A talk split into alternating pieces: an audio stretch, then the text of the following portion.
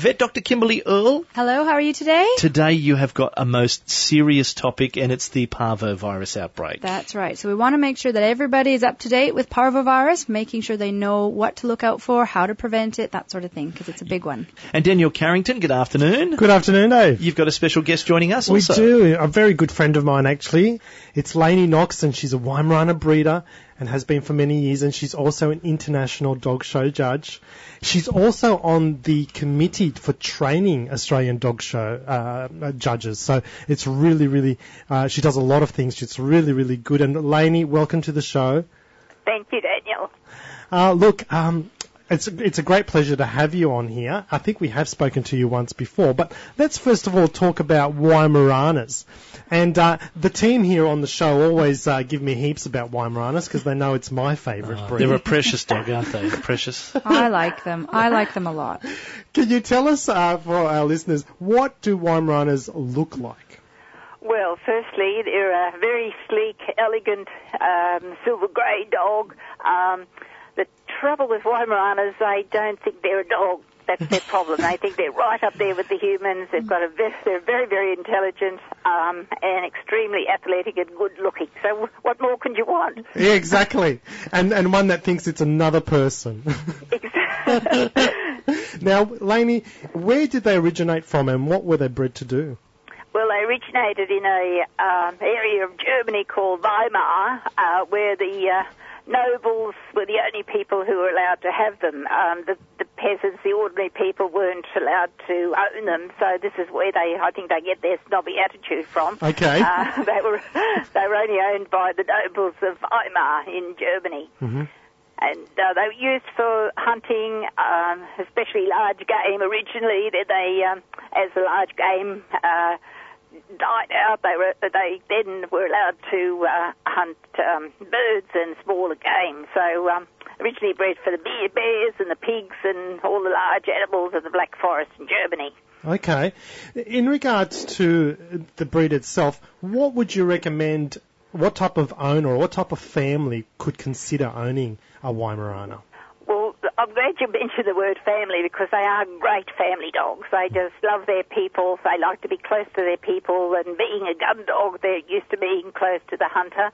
So they love to be part of the family. They, um, they're not an outside dog you can just throw in the backyard and forget about. They like to be involved, as I often say to people, in all the family decision making. so um, they're a dog that are, is absolutely fabulous with kids. Um, they're um, they're easy care, low maintenance, um, short, sleek coats, so you don't have long, you know, hair all, all over the place. Um, the uh, they're they're a typical family dog, and especially if that family is uh, into uh, sports, you know, they love to go running with the family, or Yep. uh, they love the, they love water sports, so they're a good all rounder. I remember visiting your place actually, and when Lauren, your granddaughter, was uh, maybe about three or four, and um, one of the Weimaraners in the house with with the tail hit her on the face, and Lauren started crying. And then the Weimaraner had noticed what she'd done, and turned around and started licking Lauren's face, licking it better. yes, yes.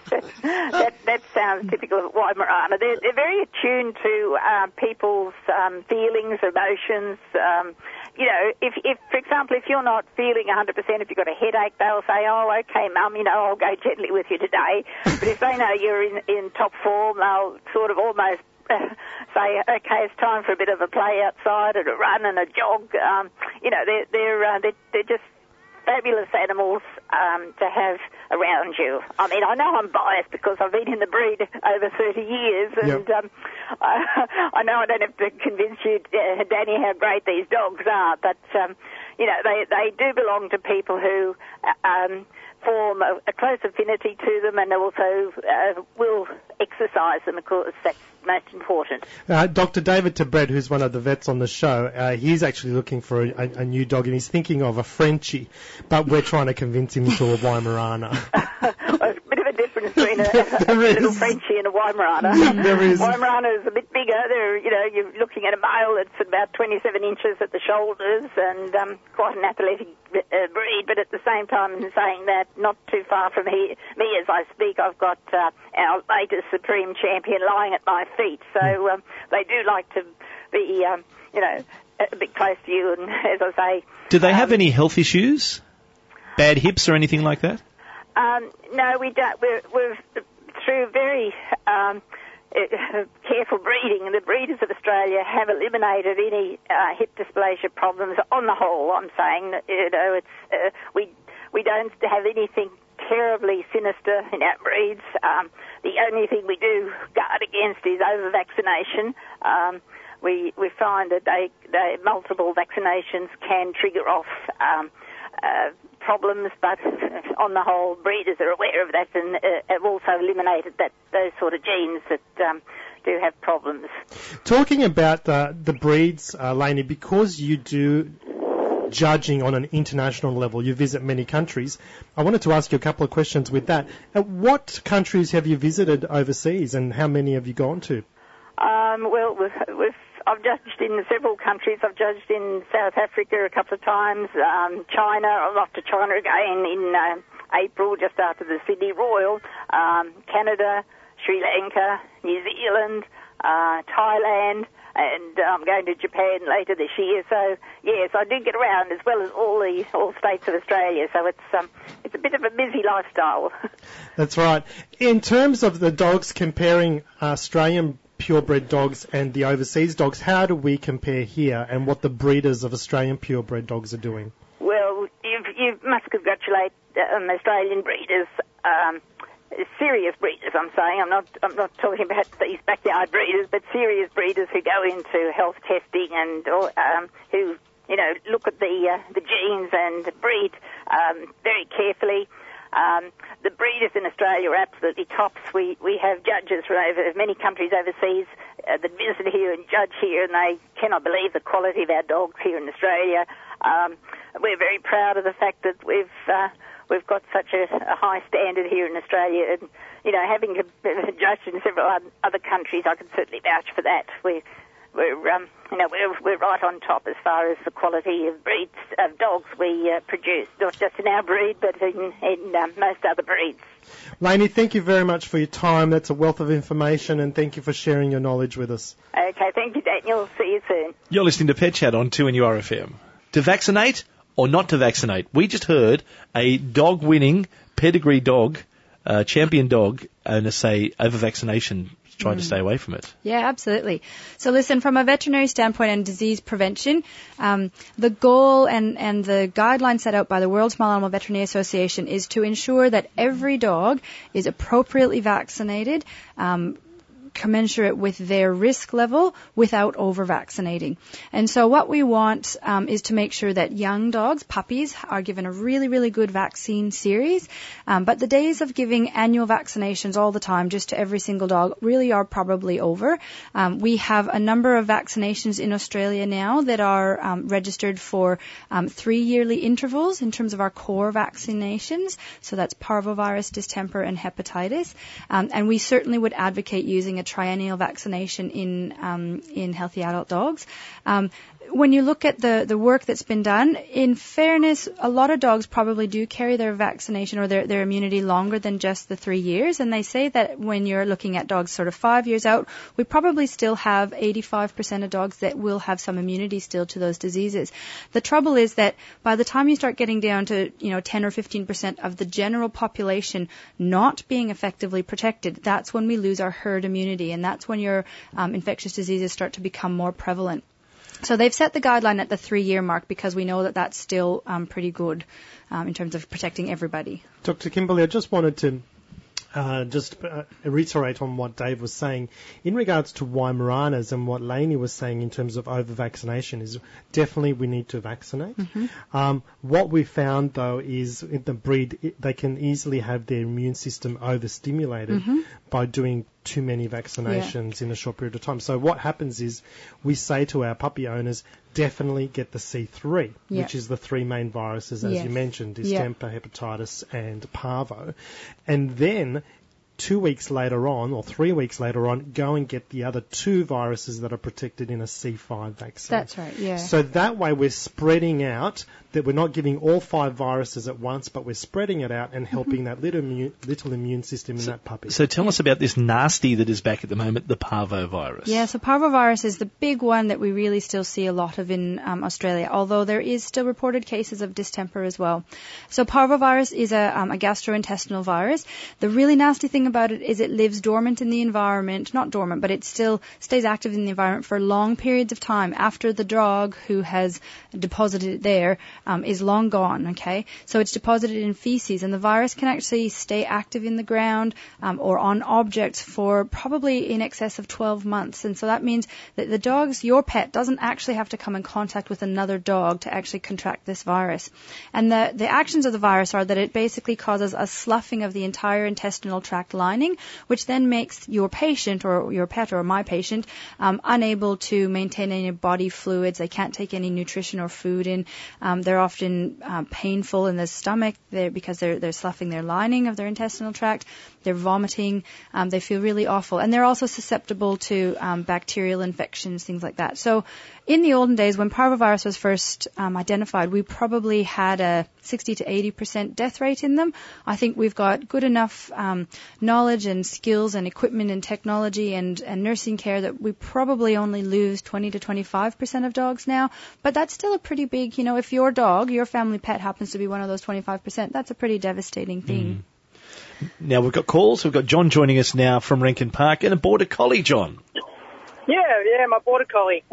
Hi, John. What can we do with you? With him? Hey, how you going there, Kim? No, I'm good, Um, I've got thanks. a- I've got a border collie and it's named Topper, Yeah. and um, at night it, it's mostly inside, and at night time it um, I take it out to go to the toilet, and I'll take it out, and um, I try to get it back inside, and Topper won't come back inside. He'll just, he'll just um, sit out there and look at me. Oh, okay. So he's got a bed inside that he's used to sleeping in. Is that right? Yeah, yeah. Topper's got a bed. And and so what is it that he's just sort of sitting there and saying, no, I don't want to come inside, or is he trying to engage you in playtime activities? Is he looking Yeah. for a, you know, looking for a nighttime play before he goes to bed, or Exactly. He wants to do Yeah. a nighttime play. yeah? And what time are you taking him out? Uh, around the nine o'clock. Yeah, okay. You know, I think I think a lot of dogs often do that. My dog, my husband and I call it the nine o'clock wiggle. Um, without fail, every night my golden retriever will come, and she's an inside dog most of the time. So around between nine and nine thirty, she'll come to us every night, um, and she gets her little wiggle on, and she makes a little sort of playful growly sort of noise, and she brings us a toy usually. Um, I think that's pretty normal activity, you know. And I think if you can if you can reserve five or ten minutes just to um, throw a ball, you know, usually border collies love balls or or Yeah. a, a play toy and actually just you know have that minute of inter- interaction with them. Um, it often does just help them sort of settle before bed. And you know it's a good you know good sort of thing. Have a bit of a play um, then ask them to go to the toilet and then you know give them a bit of a, a love and cuddle and bring them inside and go to bed. I think that's pretty normal um, dog activity. They're just looking for a little bit of you know um, actual real good quality interaction with you right before bed. All right, good luck with that. Now we've got another call from Viv joining us from Maitland. hi viv. How can i help you What do they tell you what to do? Well, they lie. Hello, Viv. Hello, viv hello hello, Viv. It's Radio 2NURFM. Did you want to talk to us? Here. hello what can we do for you We're today on the viv air. Oh, okay. Yeah, I've got a dog who's nearly 15, a cross Dashi Kelpie. Yeah. And she's licking both paws and she's actually right down to skin Oh, okay, so she's she's taken the hair off. Yeah. Listen, that probably does require a vet um, a vet consult.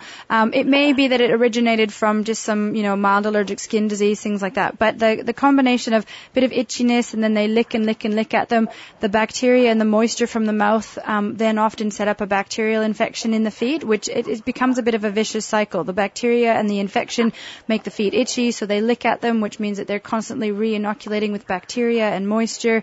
Um, and usually, usually these things require some antibiotics to try to get them sort of back on track so that the dog can get a bit of peace and, and, you know, sort of leave the feet alone. And if she's done it enough that, you know, she's taken all the hair off and she's down to skin, and if, particularly if they're red and inflamed and moist looking, um, then definitely worthwhile going to see your vet and getting some antibiotics for her. Okay, because she's actually on heart tablets and I thought maybe that had something to do with it.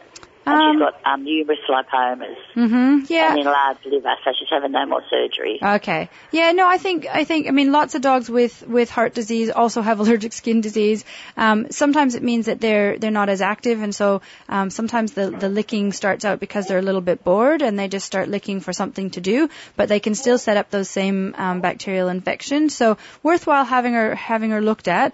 Um, I'm sure your vet will want to have a listen to her heart and just see how that's going as well, in case there's any changes that need to be made there as well. Joining us now, Paul, for our vet, which is uh, Dr. Kimberly Earle. Hello, Paul. G'day, guys. How are you all? We're good, thanks, Paul. Oh, that's good. I, I think I'm going to be in the doghouse if I don't get the fleas off my dog. Oh, okay. right. So what have you tried so far? I tried tree, tea, tree oil in the water. Yeah. Uh, that's the mix up in the water and wash the dog with fleas. But I washing it, and the next day, and actually back on it again. Okay. So Paul, there's some really important things you need to know about fleas, okay? For every flea you see on the dog, they say there's about a hundred more in the environment. So the, what's on the dog is just the tip of the iceberg. So you really need to use something that's a, um, a longer lasting product than just a bath because we need to have something that's actually going to work at reducing the load of fleas that are in your environment.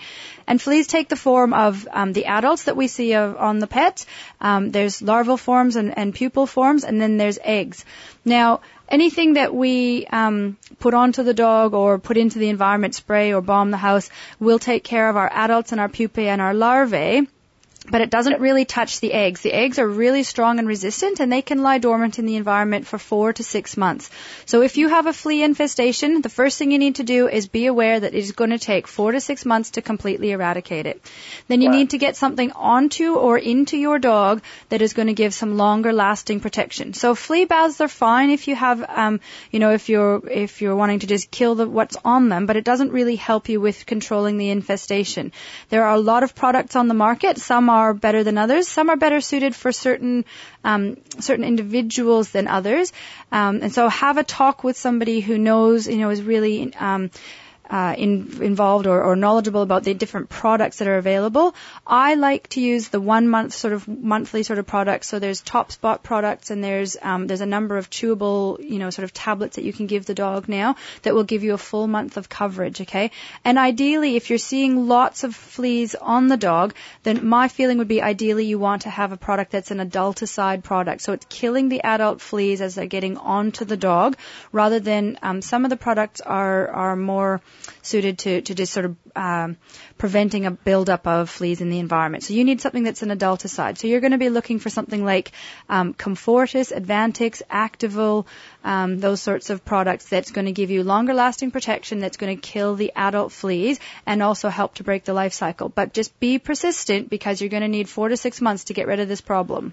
And we've got Nadine joining us right now from Glendale. Hi Nadine. Hi. Hi, what's your question today? Um, I'm just calling about because um, we've got that parvovirus Outbreak? rampant at the moment. Yeah, yep. I've got a puppy, and I've been hearing some conflicting advice from different vets and people about when's the right time to take them out walking. Okay. So my vet always recommends to, uh, 10 to 14 days after the third vaccination, Yep. but I've heard other vets say 10 to 14 days after the second vaccination. Okay. So, I mean, it's, it's a bit of a, um, to be 100% protected or as close to it as we come, because there's never any 100% guarantee. Um, I usually tell people that the safest time is um, two to four, sorry, two weeks, 10 days to two weeks after the final vaccination, which is usually the third vaccination.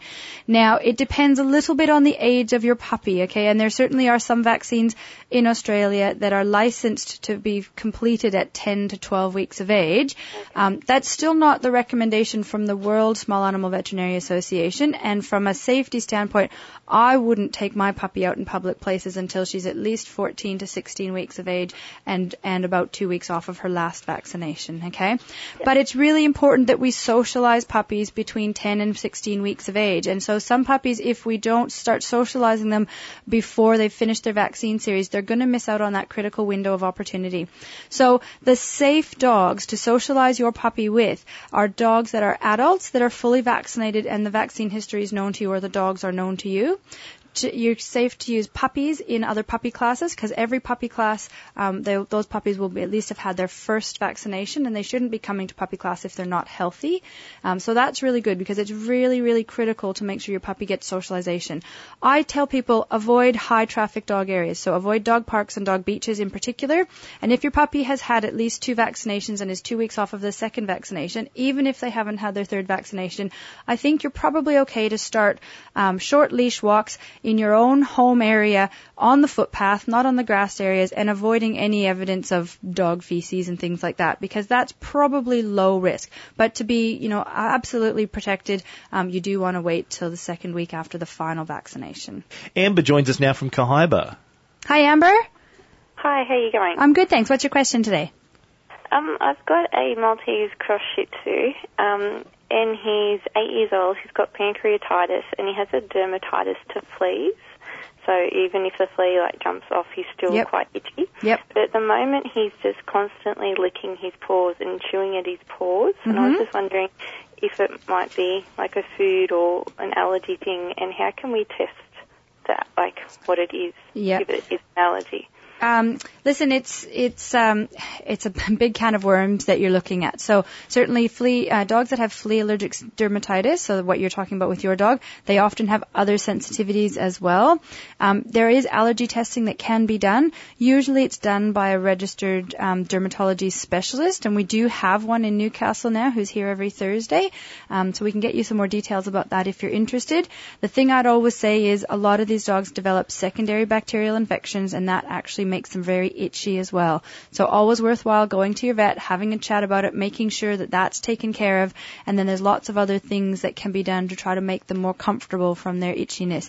Your dog, if it's got pancreatitis, will have a few additional issues potentially, um, but worthwhile going back to your vet and sort of letting them know that this itching and the licking of the feet is becoming quite an issue for you. Alrighty, thank you for your call. Now, Daniel, let's find out about Chico. Chico. Now, I think Chico sounds like he's a bit Cheeky. cheeky. Yeah. so, Cheeky Chico is our dog of the week. Chico's a one-year-old foxy. A one-year-old foxy, and he loves playing. Like all foxies, loves playing. He loves being out in the backyard. Loves playing with his doggy mates. He loves barking at, at the birds flying around. So he's a really good temperament. Now, in regards to his personality, um, it's recommended that he's a, a dog that loves to be with a family or just with a single a single owner. Uh, he loves being outdoors. Will come inside, indoors for a sleep, and then go back outdoors again. Now, if you want more information on, on Chico, well, the place to go is www.dogrescuenewcastle.com.au or the Facebook page for Dog Rescue or the Facebook page for the Pet Shop Boys. Check him out here at uh, 2NURFM.com. Go to lifestyle shows, and when you see Pet Chat, you scroll down. There's two pictures of him there, and he's a he's a cheeky looking dog from the looks of him. And, and one of the pictures has Chico with the, the Chico logo. And he's got his pet bear there beside him too in one of the He photos. does. So well worth a look and uh, another great dog that we're featuring this week for our 2NURFM uh, Pet Rescue. Pet we'll do it again next that's week. Uh, a few things still to come our way. Next week we've got the Newcastle show on the IGA Newcastle show. So we might try and get someone to talk about what are some of the animals that'll be featured and on show. Maybe That'll be a good idea. Blue Yes. Ribbon, uh, some animals we'll be able to talk about. There's there's always cattle, there's chooks is in there, and then there's do- a dog show as well that happens. So let's talk about the event organisers in regards to what type of animals are being shown and what people can expect to see. We'll take a look at that next Wednesday. We're almost out of time. Uh, thank you very much. Of course, just one last word on you on vaccination with parvovirus around. Of course, just do it. I imagine is the words. Yeah, absolutely. Get your puppies in particularly. Get the puppies in, have a wellness exam with a veterinarian, make sure their vaccination plan is up to date and that we've got them covered. Can your animal be uh, vaccinated at any age, even if it's a mature animal? Absolutely, Still at any okay get age. done? Yeah, yeah. abs- uh, With we only vaccinate healthy animals. I mean, vaccinations are not um, without some possible side effects, and they're not inert substances. So we only vaccinate healthy animals. But that's why you know it's really important to have the health exam by your vet first, and then have the vaccination done.